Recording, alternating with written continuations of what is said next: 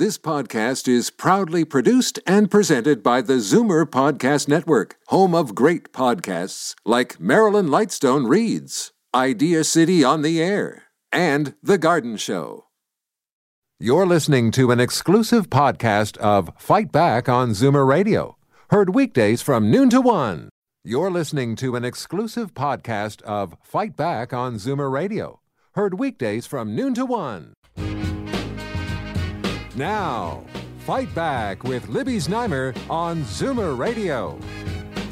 Good afternoon and welcome. Is it bad corporate behavior or just the way business is done? Sears is facing a major social media backlash, conventional media as well, as it embarks on its liquidation sale at 59 locations. And the furor is over the way that it has treated its employees, or rather, former employees. 2,900 of them were laid off with no severance. Meanwhile, the company has paid $9.2 million in retention bonuses to its executives. There's been a huge vocal response under the hashtag boycott Sears Canada and lots of negative comments also on Sears' website. And uh, it is urging people to boycott the liquidation. So, will that even make a difference? There are still 86 stores under various different Sears banners that are operating. And uh, the business explanation for doing this is that these bonuses are necessary to retain key people so that they will close the stores properly. Um, I, have to say, I don't get it. Millions of dollars to retain the management that had a big hand in driving the company into bankruptcy protection. Do you think that they would be so quick, quickly snapped up by other companies? Uh, I want to know what you think. Um, and do we need better laws? The numbers to call 416 360 0740 toll free 1 866 744 740. And right now, let's go to Bruce Winder, who is a partner and co founder at the Retail Advisor Network. Bruce, welcome. Thanks for joining us. Hey, thanks for having me today. Okay, so what do you make of this uh, social media campaign? Well, it's pretty interesting and maybe not so surprising. I mean, I you know, listening to your opening comments there, there's really a couple of different levels to look at this. One is the legal level, which I'm not a lawyer, and I'm sure you know Sears has following the letter of the law in terms of what it can and cannot do mm-hmm. with bonuses and with um, CCAA filings in terms of severance, etc. But there, there's a pretty big PR nightmare here, which is caused by the optics of what's going on, right? So if you have the common customer, the person who's an average customer of Sears or average Canadian they don't get the math. They don't see it. It doesn't make sense for them, right? From a moral standpoint, that you would not give severance to these folks and that you know you would pay out uh, bonuses to executives. Um, technically, it is pretty common, to be honest, to to pay out executives retention bonuses during a time when they are winding down operations. But from a consumer standpoint, it's brutal in terms of the optics, in terms of the message it's sent. I mean, if you look at Sears, Sears historically in Canada it was known for its trust and loyalty, and now there's a number of consumers, obviously with the hashtag, that feel that they've been betrayed by the current activities of the retailer. Mm-hmm. Uh, so, on to the practicalities. The, under the hashtag, people are being urged to boycott the liquidation sales. I mean, they is is that is that a useful thing to do? Is that going to make any difference at all? The company is, uh, you know, going down. Yeah, my own personal opinion is that Sears will not survive all of this, that it's just a matter of time before they actually go under.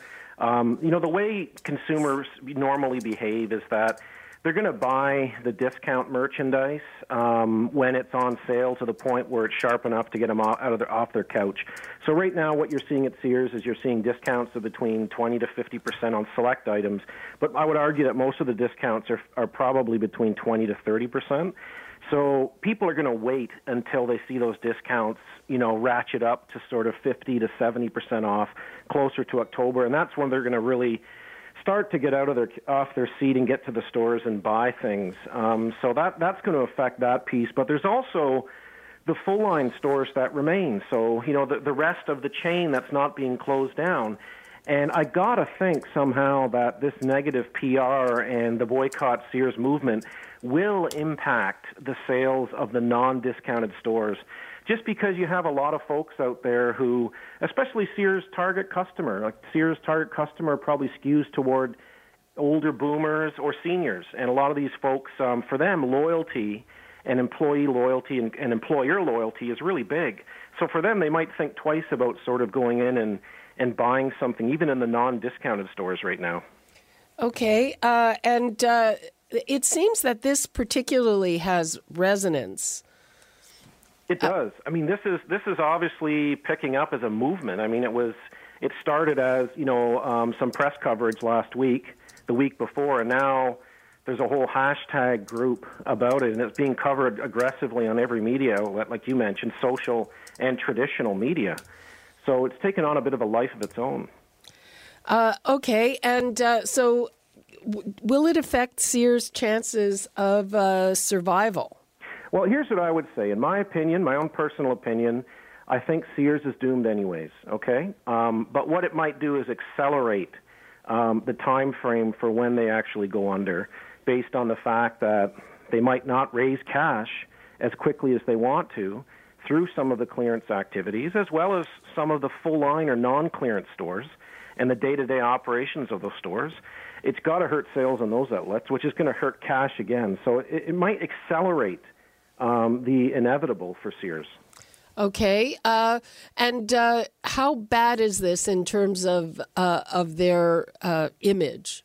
Well, it's really bad. It's really bad. I mean, it doesn't get too much worse than this. Um, it's it's it's you know every every time anytime you you have your customers angry at you, um, it's it's very difficult and um, it's like I said, it's sort of you know in my opinion it really sort of breaks the trust, if you will, that Sears had with consumers for the last 50 or 60 years they've been in the country and um, really sort of um, is, is behavior that maybe uh, shocked a lot of folks. So I do think it's uh, it's going to have a negative effect. Mm-hmm. And uh, you know, in general, I'd like to talk about these social media campaigns. Yes. Uh, they seem to really uh, take on traction. Hello. Your operator. Hello. Hello. Please hang. Um, are you there, Bruce? Yes, I am. Sorry, I had some technical difficulties. Okay. Um, I think we were, might be having some here as well. Yeah, no uh, problem. Okay, so uh, what do you make of these campaigns? They're, they're big on social media. I remember the one with the ketchup in Leamington. Uh, sometimes they can be extremely effective. Yeah, sometimes they are. I mean, you know, I would I would argue though that a lot of them I think are kind of short-lived. That they may have a big PR push. Some of them can be more effective than others. Like I think of some of the sweatshop um, bannings of brands such as Nike or um, other folks in the U.S. in the last 20 years when they found out that certain garments were made in sweatshops. You know, th- some of those bans really took life and actually created, you know, whole industries that uh, began auditing factories. Right. So, so some of these movements can actually take flight. Some, some can be sort of part of the news cycle and then evaporate. But uh, this one seems to be. Uh, lasting a little longer. And when you look at the magnitude of people affected, I mean, Sears employs, even with the cuts, I think still about 15,000 people in Canada. So, you know, most people either know someone who, who works at Sears, have worked at Sears, or are very familiar with the retailer. So it really sort of strikes a chord with, uh, with Canadians because it's, it's coast to coast and it's part of, like, let's face it, Sears uh, was a Canadian, is, was a Canadian icon for, for, like I mentioned, 60, 70 years. Yeah. Um, you know, um, where does this leave? You know, the Sears customer is uh, an older consumer. Do right. older consumers uh, take part in these online campaign things? I don't think so. I don't think you're going to see a lot of older consumers. Like, sure, baby boomers might, and the odd senior might, but you know, the majority of those folks are probably consuming their news through TV or consuming it through newspapers, right? But they're still hearing about it. I mean, even though they're not on the social media campaign, I'm sure they're still talking about it. I'm sure that uh, it's coming up at dinner tables. I'm sure that they're reading it in the paper. So I'm sure that they're aware of it. And that's probably where some of the issues going to come in in terms of their non-discounted banners um, because you know that's probably where those folks are are currently shopping right now. Yeah, uh, I mean, um, you know, it, it's I guess it's a we, are shortly going to talk to a pension expert about laws because mm-hmm. you know the the the way the laws are, employees are just unsecured creditors at the back of the line. That's right. But uh, uh, but employee bonuses, I mean, they're not creditors either. They're not creditors that would be ahead of them. Right. That's a choice. Yeah. And sure. uh, I guess, you know, the, the judge gave them permission uh, to give those bonuses out. And it was apparently part of a compromise so that the retirees, they would keep paying into pensions for three months. Right. I mean, uh, if the perception is that that's unequal, it certainly seems that way. Yeah, I think that someone somewhere, if this if this movement keeps uh, going, there's probably going to be some request for uh, government to re-examine some of the CCAA laws, and you know identify what can and cannot be done in Canada. Because if enough people, um, you know, are upset by this, they're going to talk to their their local representatives and, and boil it up. And I think it's it's one of those things that uh, you know it, it's it's reared its ugly head in a time like this, and most people didn't realize what you can and cannot do under CCAA protection, which your uh, your lawyer associate will talk to soon. But you know it's probably going to raise some questions in terms of should there be some some changes to those laws um, to make it uh, more fair to the to the average worker. Okay, um, hang on there. Uh, let's go to the phones. We've got Garrett in Toronto. Hi, Garrett. Oh, hi, Libby. How are you? Not bad. No, well, I'm, you know, I'm resentful and kind of angry. Eight years, I've worked for a company for eight years, and uh, I was a dispatcher at a, a taxi company. I worked a midnight shift, so we were kind of like security guards because, you know, it's a dangerous job, right? Right. Okay. Um, I had good attendance. I had uh, because we did the company go bankrupt? No, no, but they didn't pay you severance when no. they let you go. No, they wouldn't. They refused. Well, you know what? That's um, you know the the law says that uh, you have to get a certain amount of severance, even if it's small. In this case, what do you make of what Sears is doing to its employees? I mean, what well, they're doing is legal, but you know, leaving these people high and dry while paying executives bonuses. It's despicable. I mean, it's really, it's low life, despicable. Poor people, like let's face it, we're right on the bottom of the rungs. We're the ones that take the TTC to work in the middle of the winter time, freezing our butts off. People don't care about poor people anymore. I mean, they uh, don't. They the, don't. The, there seems to be a lot of traction for this, Garrett. Thanks for your call. Uh, there seems to be a lot of traction. I'm uh, just uh, on Twitter on the hashtag. I'm going to read some of the comments here. Uh, uh no severance to lifelong employees. Disgusting you are. That's one comment. Um, another comment saying, hopefully everyone will boycott Sears. Don't go to clearance sales in support of workers not getting severance pay. Don't give them a cent. And Bruce, but if if uh, they don't have any money, won't that be kind of uh, an excuse to uh, pay employees even less? Yeah, I think that's sort of part of the positioning, and part of the reality is when you know a company gets to to CCAA protection, it's because they don't have money. It's because they don't have um, you know the cash flow to do that, right? To pay these kind of sums out. But it still doesn't. Uh, let's let's face it, workers and consumers just don't care about that they don't see it that way. They see it that they put in 10, 20, 30 years with a company and they expected to get a severance despite what current state the company is in. You're listening to an exclusive podcast of Fight Back on Zoomer Radio, heard weekdays from noon to one. Fight Back with Libby Znaimer on Zoomer Radio. Welcome back. Still with Sears and the big backlash against them. Uh, those bonuses that are causing the backlash were part of a compromise with retired employees that will see the company continuing to make some benefit and pension payments until September 30th.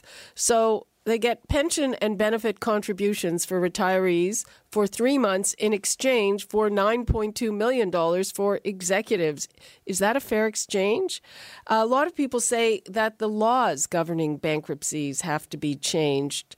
So we want to hear from you, 416 360 0740, toll free 1 866 740 740. Uh, but right now, let's go to Ari Kaplan, who is a pension expert and the host of Family on Air here on Zoomer Radio. Hi, Ari. Hi there, Libby. So, is that a fair exchange? Three months of payments in exchange for 9.2 million for the uh, bigwigs? Well, let me put this in context. First of all, there is 9.2 million, as you mentioned, that are reserved for the key employees, but that didn't come out of nowhere. Like the judge had to approve that order, and as you mentioned in your intro, this was a part of a deal that was reached not only with the pension counsel but with the employee counsel. And in exchange for that, for not opposing those payments to those executives, they're getting, like you've mentioned, three months not only of pension uh, payments to cover the deficit in the plan and the ongoing contributions, which benefits, by the way, not just retirees, it benefits the active employees because they're also pension plan members. Mm-hmm. They're also making uh, continued premiums on their health and health and dental and, and benefit plans and life insurance plans as well. The total of which over those three months comes to about $14 million. Mm-hmm. So, first of all, that's in excess of what, just to balance it off, going to the executives. The other piece of this, and I understand why people are upset, and I understand why the, the boycott campaign is on, and, you know, I don't really fully agree with it because the less money that's actually purchased from the sales process, the less that'll be there for remaining employees and for pensioners. But in addition to that, it's not like they're out of all uh, luck entirely. As part of the deal to move this forward, they're continuing discussions with the employee counsel to, first of all, have an early access to the wage earner protection program, which is under the bankruptcy legislation, which they're not under right now. And they're also in discussions with employee counsel to set up an employee hardship fund, which could also access that. So the, the full amounts that would be um, paid for severance is around $9 million as well, which kind of mirrors what the executives were getting. But when you add that on top of the 14, you're getting into some considerable money there. And the important point that I want to really want to make is that this is a process. It's a process that's being followed by a judge. The judge is hearing evidence and hearing submissions and is balancing the interests. Uh, so it, it, we're not over yet. The employees are not out of luck, uh, you know, at, at this stage right here. And there is potential hope for some recovery recovery this. Mm-hmm. Uh, yeah, but uh, they have to wait. They probably need the money now. I mean, the uh, the optics obviously are terrible. Uh, but what do you think? A lot of people say that the laws have to be changed because the employees are are at the back of the line when it comes to being a creditor, being paid out.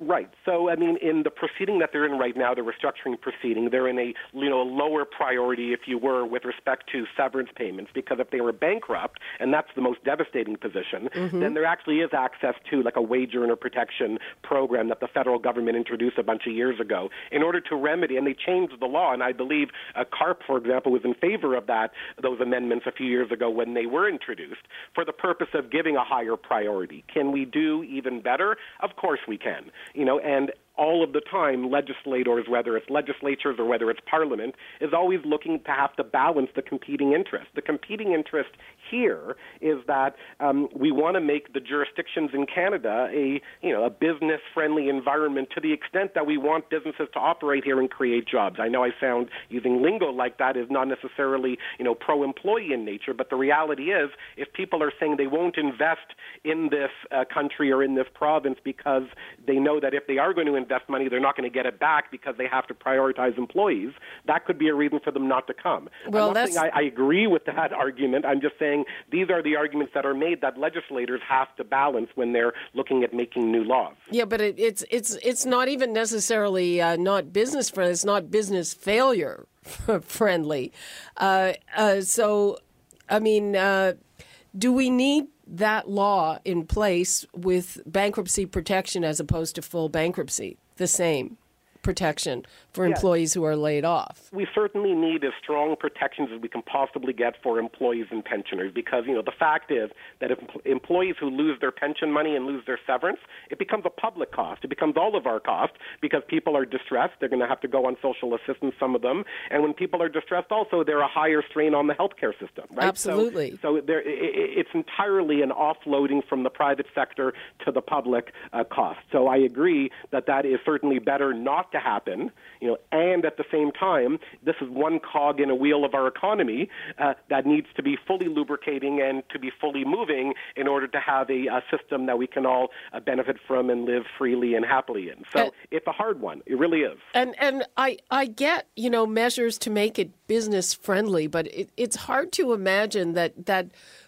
people look at the eventuality of a business failure when they're setting something up. I mean, it's it's hard to say that making it easier to go bankrupt or get bankruptcy protection is, is kind of an incentive to put business here. I just don't get that. Sorry. Well, I, I guess I guess to use the actual example of Sears. So right now they're not bankrupt; they're in restructuring. And Right. the point there is that the hope is that they're going to uh, come out of restructuring and a, as a stronger entity and be a going concern here for everybody. Now, the deal was in order for them to be because they were so distressed, the lender, the ex, the super lender that came in and said, "We'll lend you the money, Sears, because you're distressed, and it's a super huge bet for us because you know we're going to be lending you this money and you're in distress. We'll lend you the money if." you comply with these conditions. And the conditions are, among other things, we need to keep these key employee executives in headquarters because we need them to go through the process. And if you don't agree to that, or if you end up getting an order from a judge that prioritizes employees higher, we're going to take our money and go home. You understand? So it's not. So that's the dynamic, the actual commercial dynamic in place that the judge hears and goes, well, I guess the option are let's put them into bankruptcy or or or not. And if the option is, well, I, I see that you're lending them the money, provided that the employees are prioritized, the executives that is, then that's a decision that the judge has to make. But that's the actual dynamic that's playing out, not only in Sears but in other restructurings as well. Okay. Ari, thanks so much for uh, explaining that for us. M- my pleasure. Have a good one. Okay, you too. Bye bye. Bye bye. You're listening to an exclusive podcast of Fight Back on Zoomer Radio, heard weekdays from noon to one. You're listening to an exclusive podcast of Fight Back on Zoomer Radio, heard weekdays from noon to one. You're listening to an exclusive podcast of Fight Back on Zoomer Radio, heard weekdays from noon to one. This podcast is proudly produced and presented by the Zoomer Podcast Network, home of great podcasts like Marilyn Lightstone Reads, Idea City on the Air, and The Garden Show.